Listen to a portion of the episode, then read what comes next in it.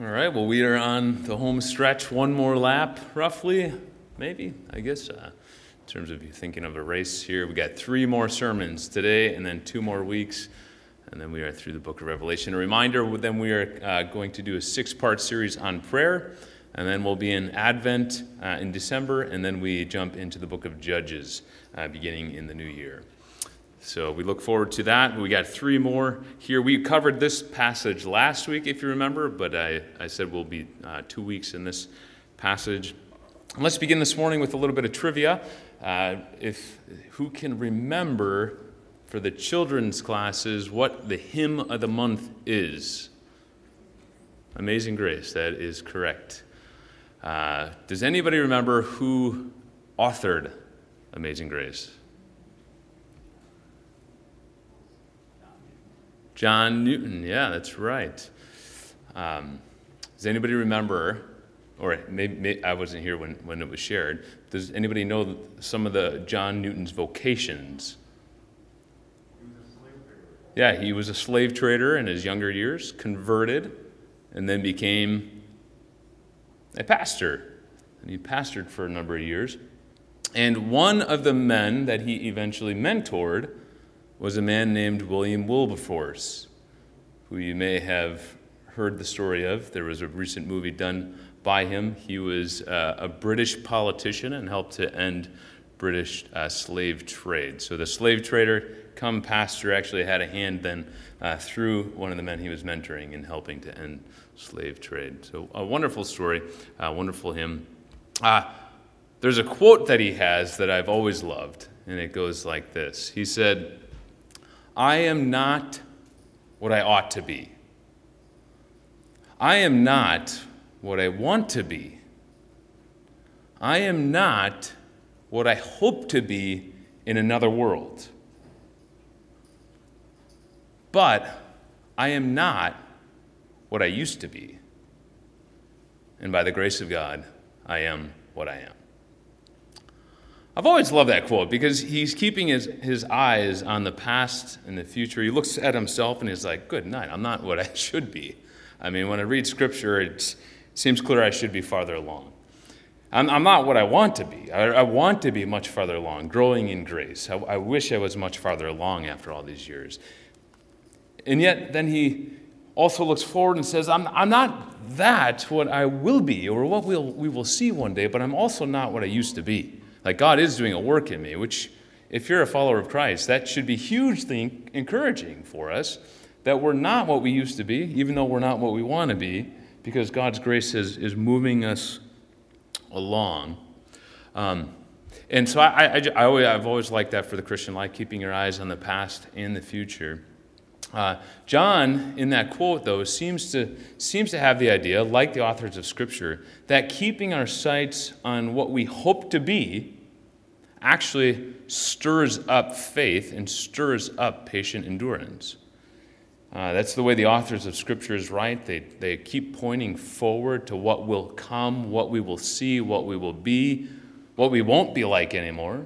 And that is actually supposed to help us to run the race. So, so, somewhat like, you know, uh, if you think of a mu- musician planning for, uh, they're, they're having the chance to maybe make it uh, through this competition and, and play at this certain venue or sing at this certain venue. And they're going to undergo weeks and months of training, right? And they're going to forego a lot of things. They're going to have days where they don't want to practice, but they're going to practice anyways because they keep their mind on what's to come and what will be. And suddenly, what they're missing, you know, because of they're not going out with their friends on this night, or they're, they're not doing A, B, and C, or they're spending money to pay for a coach, or whatever it is, this hardship that they're encountering is all worth it because that's ahead, right? Or you see that in athletics and in every, many places in life. That's the way these passages are meant to stir us. Throughout the book of Revelation, we've been watching a lot uh, those, those recapitulation scenes from chapter 4, 1, all the way to uh, the end of 16, of going from the ascension of Jesus all the way to the end, and keep going back and forth. At the end of the book, 17.1 and following, he then pauses and slows down on the very end. First, he shows us in 17.1 and following the judgment of the prostitute. She's burned. The judgment of the beast thrown into the lake of fire, the judgment of the serpent, the dragon thrown into the lake of fire, the judgment of all who have the mark of the beast thrown into the lake of fire. And suddenly, from 21 9 on, we have, we have no more word about the lake of fire. It's now focusing all entirely on the bride. And if you remember last week, we talked about who, who is this bride? That was the first question we asked, and we saw that the bride is not a person, it's a, it's a people. And that's why John is told first in 21 9 that the, the angel is going to show him the bride, and he gets taken to a place and he sees a city. He doesn't see a bride, he sees a whole city because the bride is a people. And remember, on the gates is written the names of the old the tribes of the, the Old Testament, the, the sons of Israel on the gates, representing the Old Testament saints. On the foundations of the walls are written the, the names of the 12 apostles of the Lamb, representing the New Testament saints. It's all the people of God, is who this bride is uh, through the ages. Because later in, in the chapter, we hear that the nations all come. All the Gentiles who follow Jesus, and he tells us right at the end of chapter 21 it's everyone whose name is written in the Lamb's book of life. So, this bride that we're looking at is actually a people. We could sum it up and say it's the church, right? It's God's people. The other thing we saw, we asked the question uh, well, what, what about these images? What are these images uh, trying to communicate on the very foundational level? And if you remember, we were trying to make the case that it's simply trying to tell us that God's people are in God's presence in the very end.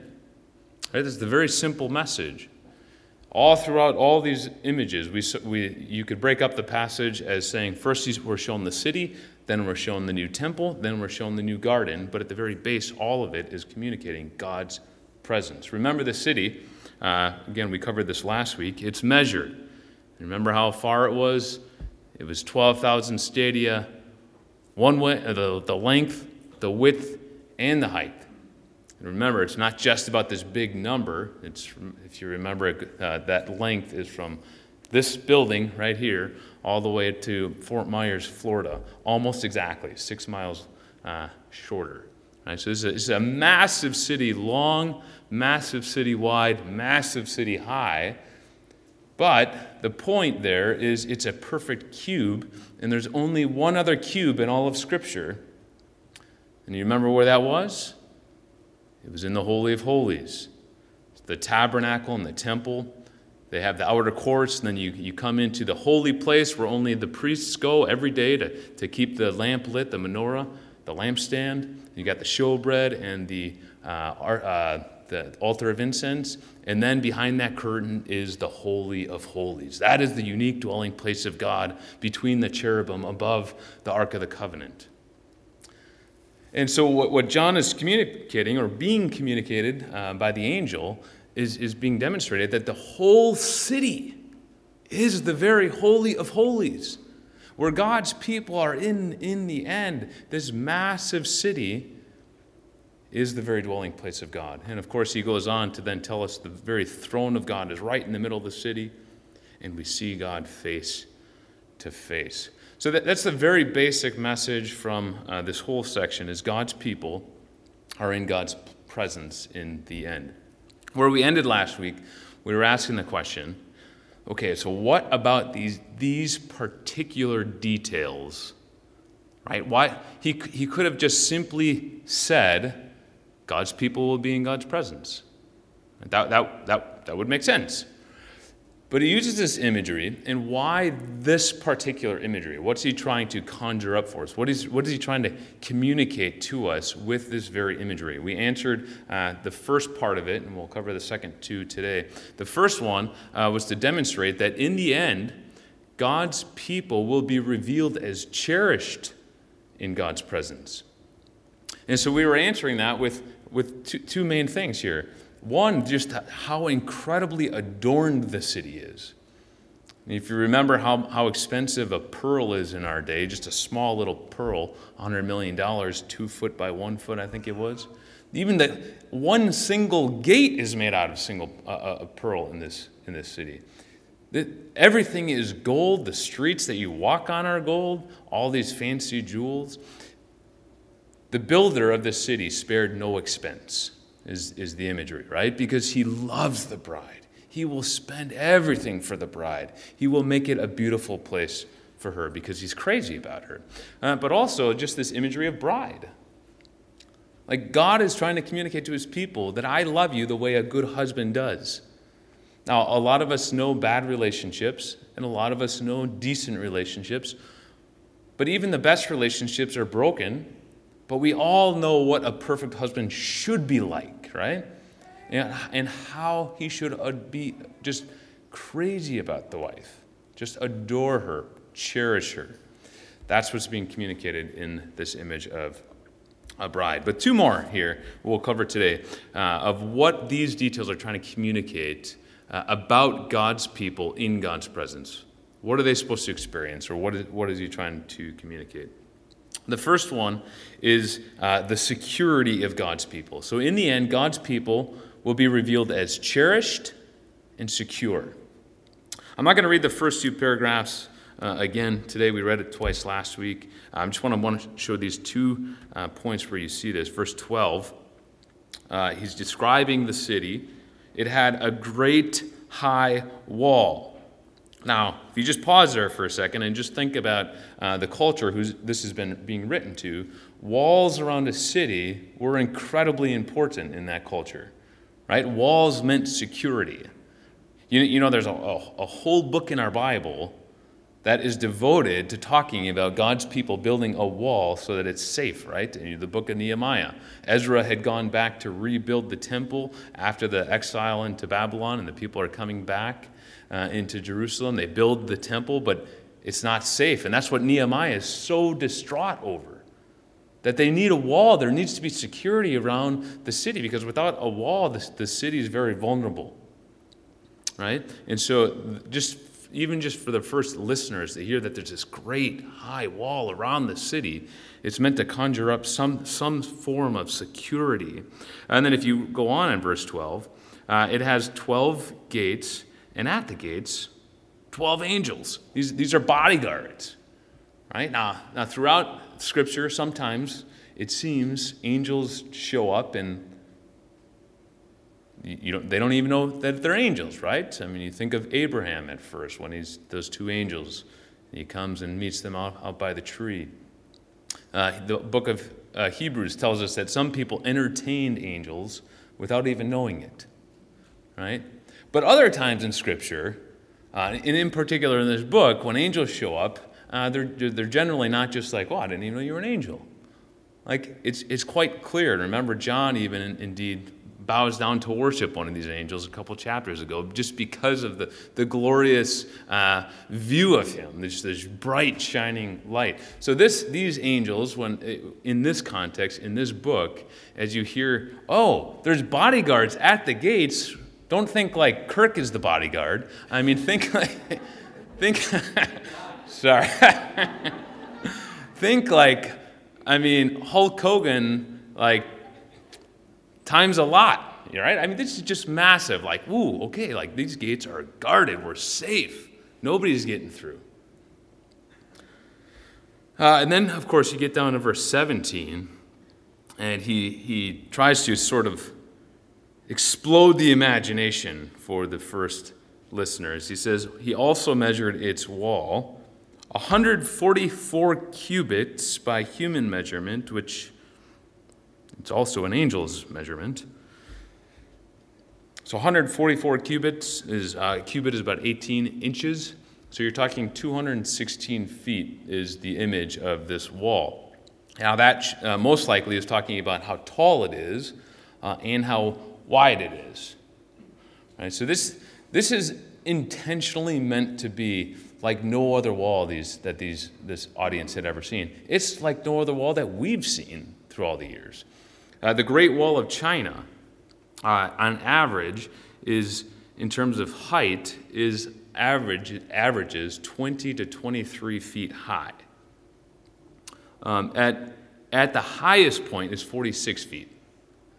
So you're, you're talking a wall at least five times the highest part of the Great Wall of China. This, this is a massive, massive wall, right? It's not like you're going to get a running start and maybe pull vault over it or something. It's, you cannot get over this wall. This is a, a tall wall. Uh, but even the Great Wall of China, which you've seen pictures of, you know, great hordes of people walking on it, uh, where you could drive cars right down it. Uh, it averages 13 to 16 feet wide uh, as you go along. That's the average width. Uh, at the widest place, it's 55 feet. Okay, which that, that's a huge wall. I mean, to be 50, 55 feet wide. Uh, we're talking this wall in the passage is 216 feet wide, right? Now, the, the, the, the width of a wall, the thickness of a wall, helps determine how strong that wall is for, you know, people trying to bash through it, right? You take some sort of a heavy object and try to ram it through, or some chariots and something. You're trying to burst through the wall, right? Um, 216 foot thick wall. Uh, I mean, you're not driving tanks through that thing, not by a long shot, let alone back in their day. Uh, where they have much smaller uh, equipment trying to go through a wall. So I think, you know, if John were trying to communicate this reality to us, um, given now that we have tanks, he, he probably would have enlarged this, right? It probably would be a 400 to 500 foot wall. So you just go, that, that thing, it, there's no way getting through that. This is like some otherworldly security that's trying to be communicated. Like it's meant, it's meant to force you to go, what? Like, that's incredibly safe for the people of God. Now, sometimes it's, it's even harder for us to think about this because we place so much time and effort on making sure our world is safe, right? I mean, I'm guessing you all locked your doors today. You probably locked your car door when you came in. I think those doors right there are actually locked during the service, right? So nobody can get in. You locked your house. You probably locked it at night. You probably have car insurance. You have medical insurance. Right? We spend so much time, so much effort, so much money to try to keep our world safe, right? There's, there's nothing wrong with that, but, but we do. Now, the scary thing about it is we know deep down that no, how, no matter how much we spend, something could still break through. Right? I mean, what if I told you that there's just an article that they said they, they have created a ship that cannot be sunk.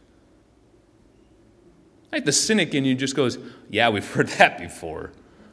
Right? Or they're, they're, they actually found a way to make buildings that nothing can take it down. Yep. Sure. Right? All it takes is something. They'll make some sort of a bomb big enough. Or eventually there will be uh, an earthquake strong enough to bring it down. Like we just know there's this cynic in us because this is this is so far out of our world. We know that anywhere we go, we are not safe. The world is not safe. This is a broken and cursed world. There's just it's just simply not a reality here. Right? We know that we cannot find this here. But what, what, if it, what if this is true? Like, what if God is really trying to paint a picture that he, there is a place that He has in store for us that we actually will not, like, if you go to bed tonight and you forget whether or not you locked your doors, I know some of you probably do this. You're like, did I lock the door? And what do you, what do you oh, I don't know. Do you feel safe just laying in bed?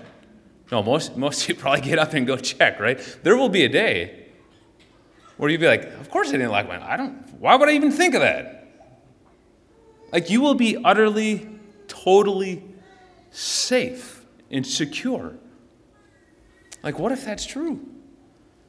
It really is meant to boggle the mind and do something inside of us and say, I want, I want to be there. I want, I want to experience that. There's hardly a day that goes by that we ever experience just a deep sense of safety here. So what if it was true? Um, I, you know, this otherworldly security. I think one myth we at least just need to wrestle with is that is not. It is otherworldly. It is not going to happen here. Like we should stop trying to assume we will make this world safe. It's not going to happen. The safety that's being communicated in this passage is for another world. It's not going to happen here. In fact, throughout the book, um, most of the time the church is talked about on earth. It's never in safety. It's actually being attacked most of the time. and we're experiencing all sorts of hardships. So we should, we should not expect any safety here. That's for another world. But also, if you think about Jesus, when he talked about another world, you remember what he said? Do not store up treasures on earth where moth and rust they will break in, uh, they will destroy, and where thieves will break in and steal here. No, no, no, don't store up treasure here. Store up treasure in heaven where moth and rust do not destroy, and where thieves do not break in and steal. And then he adds, For where your treasure is, there your heart will be also. Now, I think what he's doing with that phrase is one, he's placing the treasure and the heart in the same place. You put your treasure somewhere, your heart's going to follow, but he's actually trying to guard us. Because here's the reality if we put all our hope in keeping our world safe or having something like that we really want on this earth and we feel like we need to have it, Jesus says if you do that, you're going to be crushed.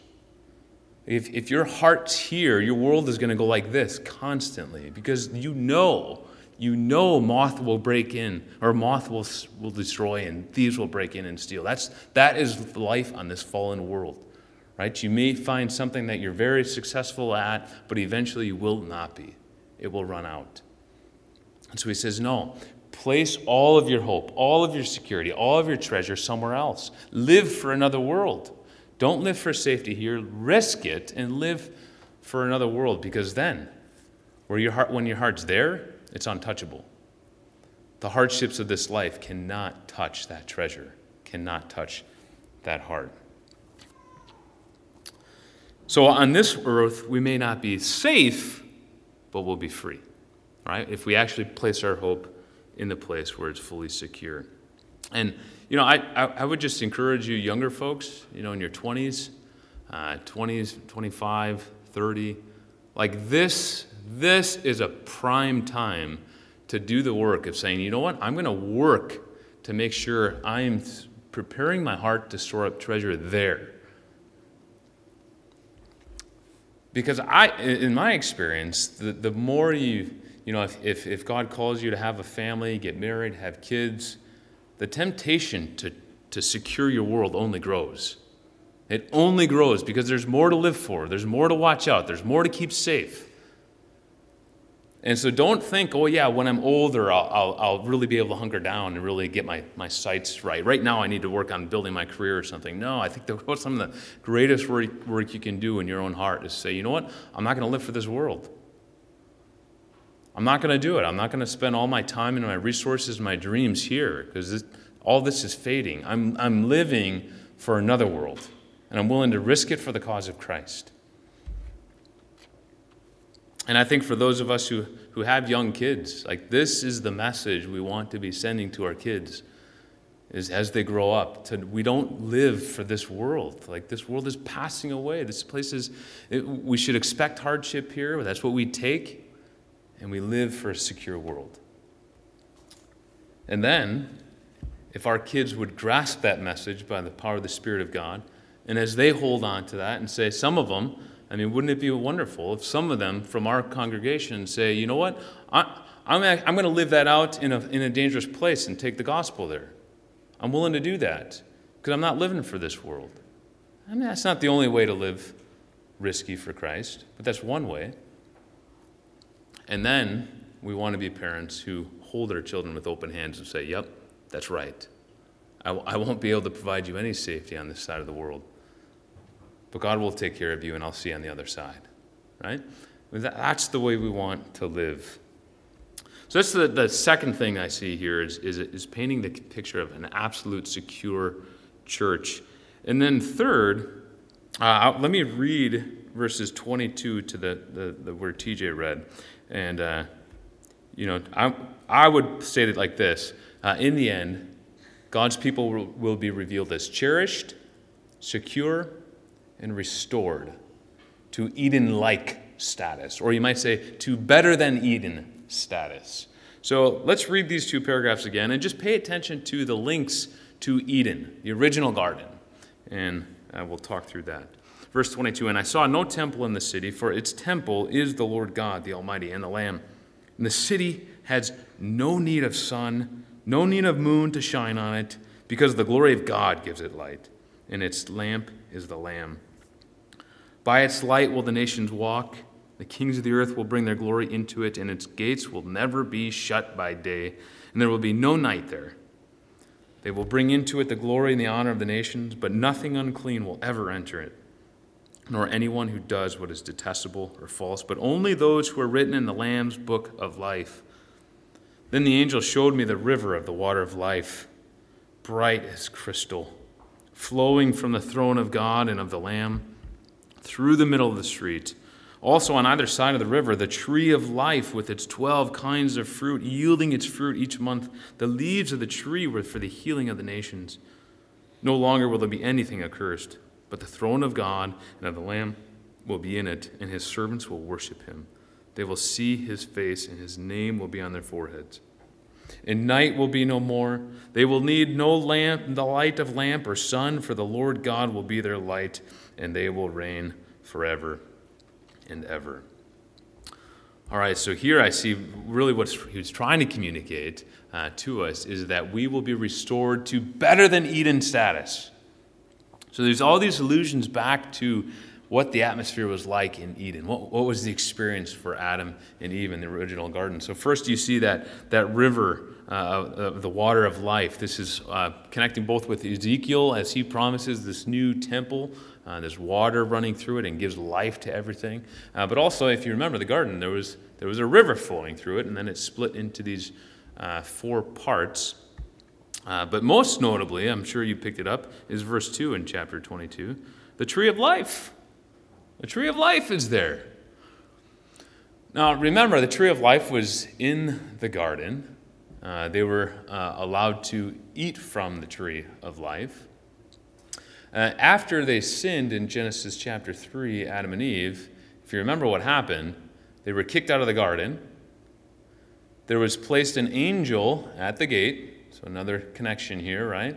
an angel at the gate. Remember, if you, if you remember, these cherubim had these flaming swords. And you remember why they had the swords, the text tells us? So that they could not come in and eat from that tree of life. Adam and Eve needed to be guarded from that tree of life. And from that point on, in chapter 3, whew, tree of life is gone throughout the rest of Scripture.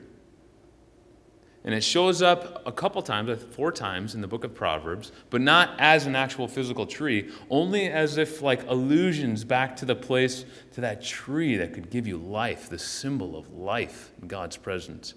Where he'll say something like, uh, I think it's a, a, soft tongue is like a tree of life. Right? It's, just, it's just using it as imagery.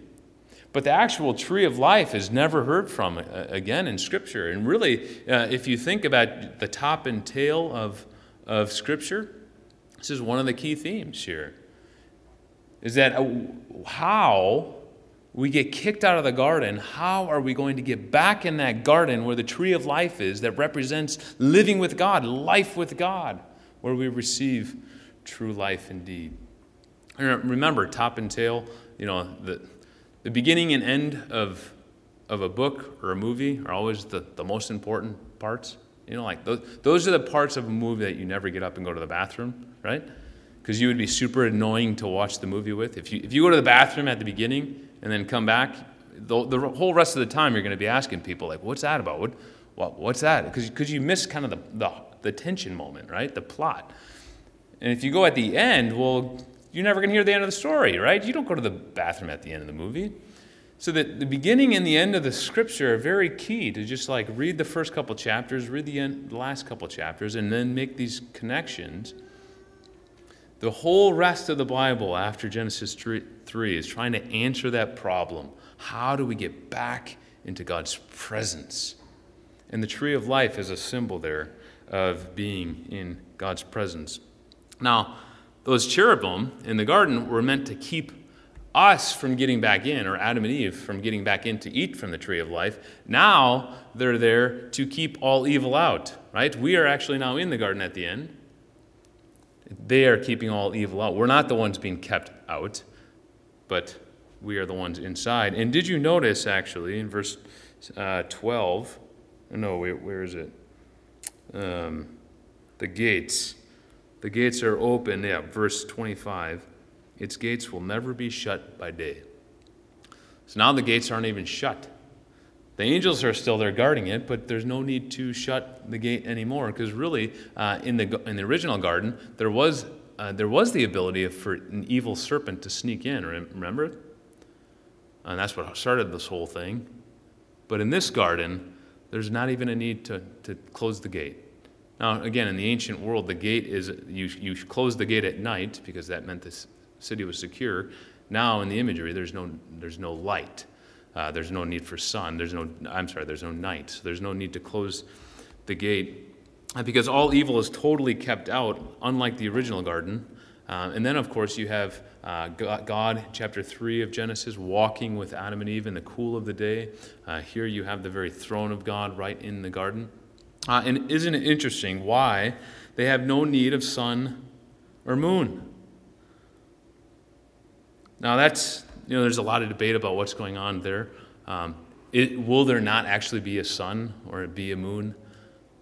Uh, you know, I, I, I, don't know. This, again, this is apocalyptic literature, it's imagery, but it's trying to communicate something.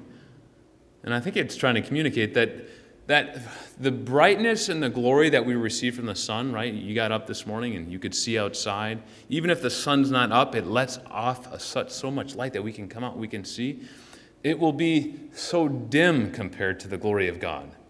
Right, so the, throughout Scripture, you have this, these images of God's glory being bright. Or think even of Moses going into the presence of God. What happens when he comes out? His face is glowing because he was in the presence of God, so they had to put a, a veil over him because the people were terrified.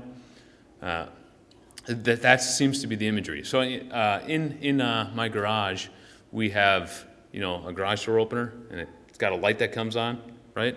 Now, I used to use that light for to be able to see, because uh, that was like it's it's a pretty good light. Well, I think a year and a half ago or so, I installed these like really nice garage lights. I mean, they're actually inexpensive, but they're they're really bright. They have these really nice lights on them, and you you put those up there. You t- if I turn on the light, uh, those lights, uh, and I turn on the, like they're, they shine so bright that when I turn on the garage door opener light, it does nothing. It turns on, but it doesn't provide any extra light because there's no extra light needed. These, these two lights are doing so much work. Uh, so, at very least, that would be sort of the idea: is God's glory will be there. We will see Him so clearly, so powerfully that He will provide all the light we need. And whether or not there's sun or moon, who cares? Because they, they can't add anything to His glory, because God's light will be seen. So it seems she's trying to paint this picture that we're going back to the garden, but we're not going back to that garden. That garden was painting a picture of something by far better. It's going to be so much better than that garden that we want to get to the new Eden. Can you imagine that there really will be a day, according to this passage, when the curse will be no more? Like you'll, you will not find any evidence of the curse. You won't find it in yourself like you, you'll never have to go to someone and apologize for the sharp words you said to them. You'll never be embarrassed about the lustful thought you had. You'll never be ashamed about how slothful you were this week. I mean, this, this will be something, right? You'll never be frustrated by the mixed, mixed bag of, of good and bad that you have inside, right? Uh, you'll never actually have a relationship that needs mending or maybe ends. Like you'll never have to deal with conflict ever again.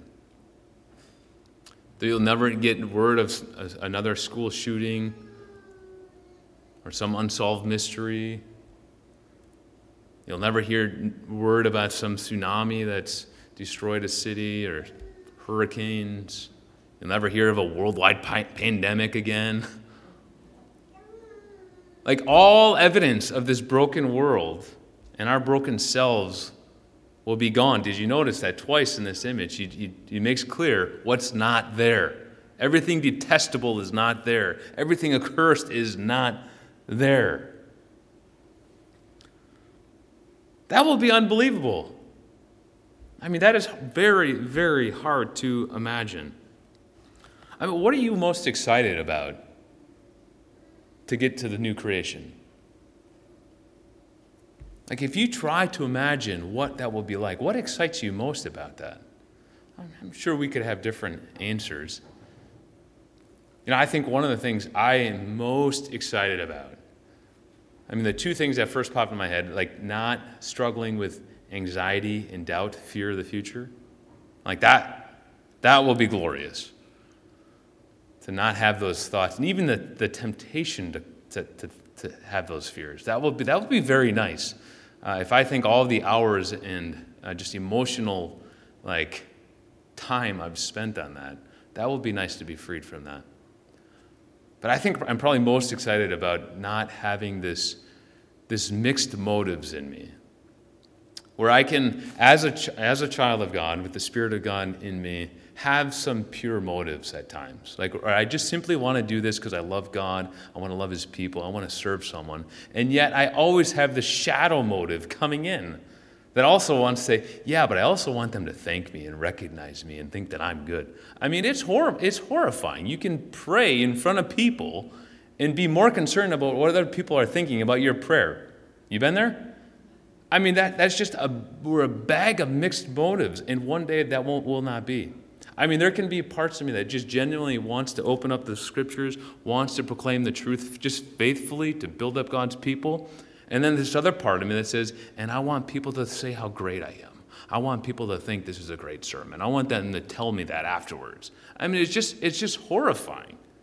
But one day, like one day, you'll be able to do the things that you love for the glory of God and not have some shadow mixed motive anymore. Wow, will that be glorious? That is freedom, too. That is absolute freedom that we will experience. We will actually do what we were designed to do, to live to the glory of God, rather than try to build up our own kingdom. But the question, as I had, as I reflected on this uh, passage, was why is this not music to my soul? I mean, I can read this a hundred times, and every once in a while it's like, wow, that's good. But most of the time it's like, oh, yeah, okay. Like, how is this not music? How is this not the greatest thing in the world to think about? to actually living for the glory of God and experiencing Him, seeing Him face to face, not having the, the, the, anything of the curse around me anymore. How is that not music to my soul?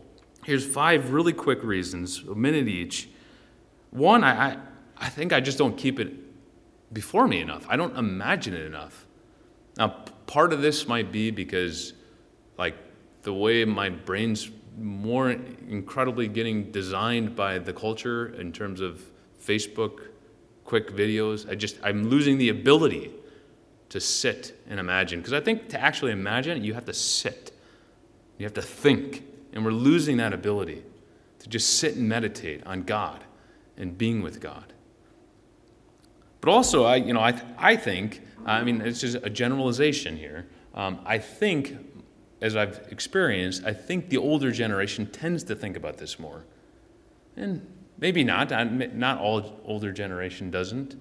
Um, but I think the ones that I've talked to at times, those who are walking with God, actually do think about this quite a bit. You know, they've, they've seen the ups and downs of the world. They know that this world can't, like, provide us with what we want. They, they've experienced, they're experiencing pain in their body. They're looking forward to, for the curse to be gone. They're looking forward to this day and they long for it more and more and more. And if that's you, I just want to say, like, there's a lot of young people around here. We need to hear your voice. And I would invite you, keep pouring that on to us. Preach that message to us in your small groups. Point the young people to this picture. We need to hear that voice from you. We need to see it. Uh, older folks living faithfully and saying, Yes, but I'm living for the new city. I'm living for the new Jerusalem, not this one. What a great way you can help us in that. Uh, second, why I don't think this is music, um, I think just partially because it's, it is so otherworldly. It's just, I, my, my, my brain can only go so far, right? Now, so take, for example, if you have a five year old and they're playing in the, like that little plastic pool outside in the backyard, right? Two feet tall, and they think it's great. Like they're running around, jumping. They even use their little slide, you know, the little plastic slide, and they're putting it in the pool. You know, they just think this is the best pool ever. And you're like, okay, um, no, we're not playing in the pool today because we're going somewhere else. We're going to Noah's Ark. Now, they've never heard of Noah's Ark, they've never seen it. And so you try to, try to start explaining it to them. Well, like, no, it's going to be really cool. I know we got to drive two hours there, but it's like, this is going to be really awesome. And you're going to be like this wave pool, and there's going to be some big slides. And they're like, nah, like this, this pool's fine, right? They just don't have the category. And plus, it is so new and fresh, it's kind of scary. Like, what if the waves are too big? They just, they have a hard time having a conceptual idea of it. So they'd rather just settle for this, right? And so I think that happens to me. It's just so otherworldly.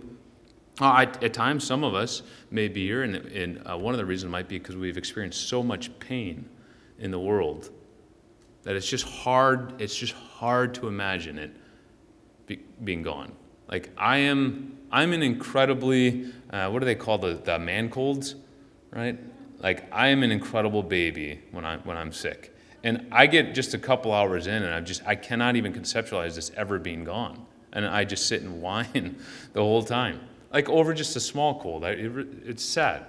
Like, but it's possible that we've experienced so much pain, or you know, some of us, some of you folks have experienced incredible pain through life, and it's hard to imagine a world so different.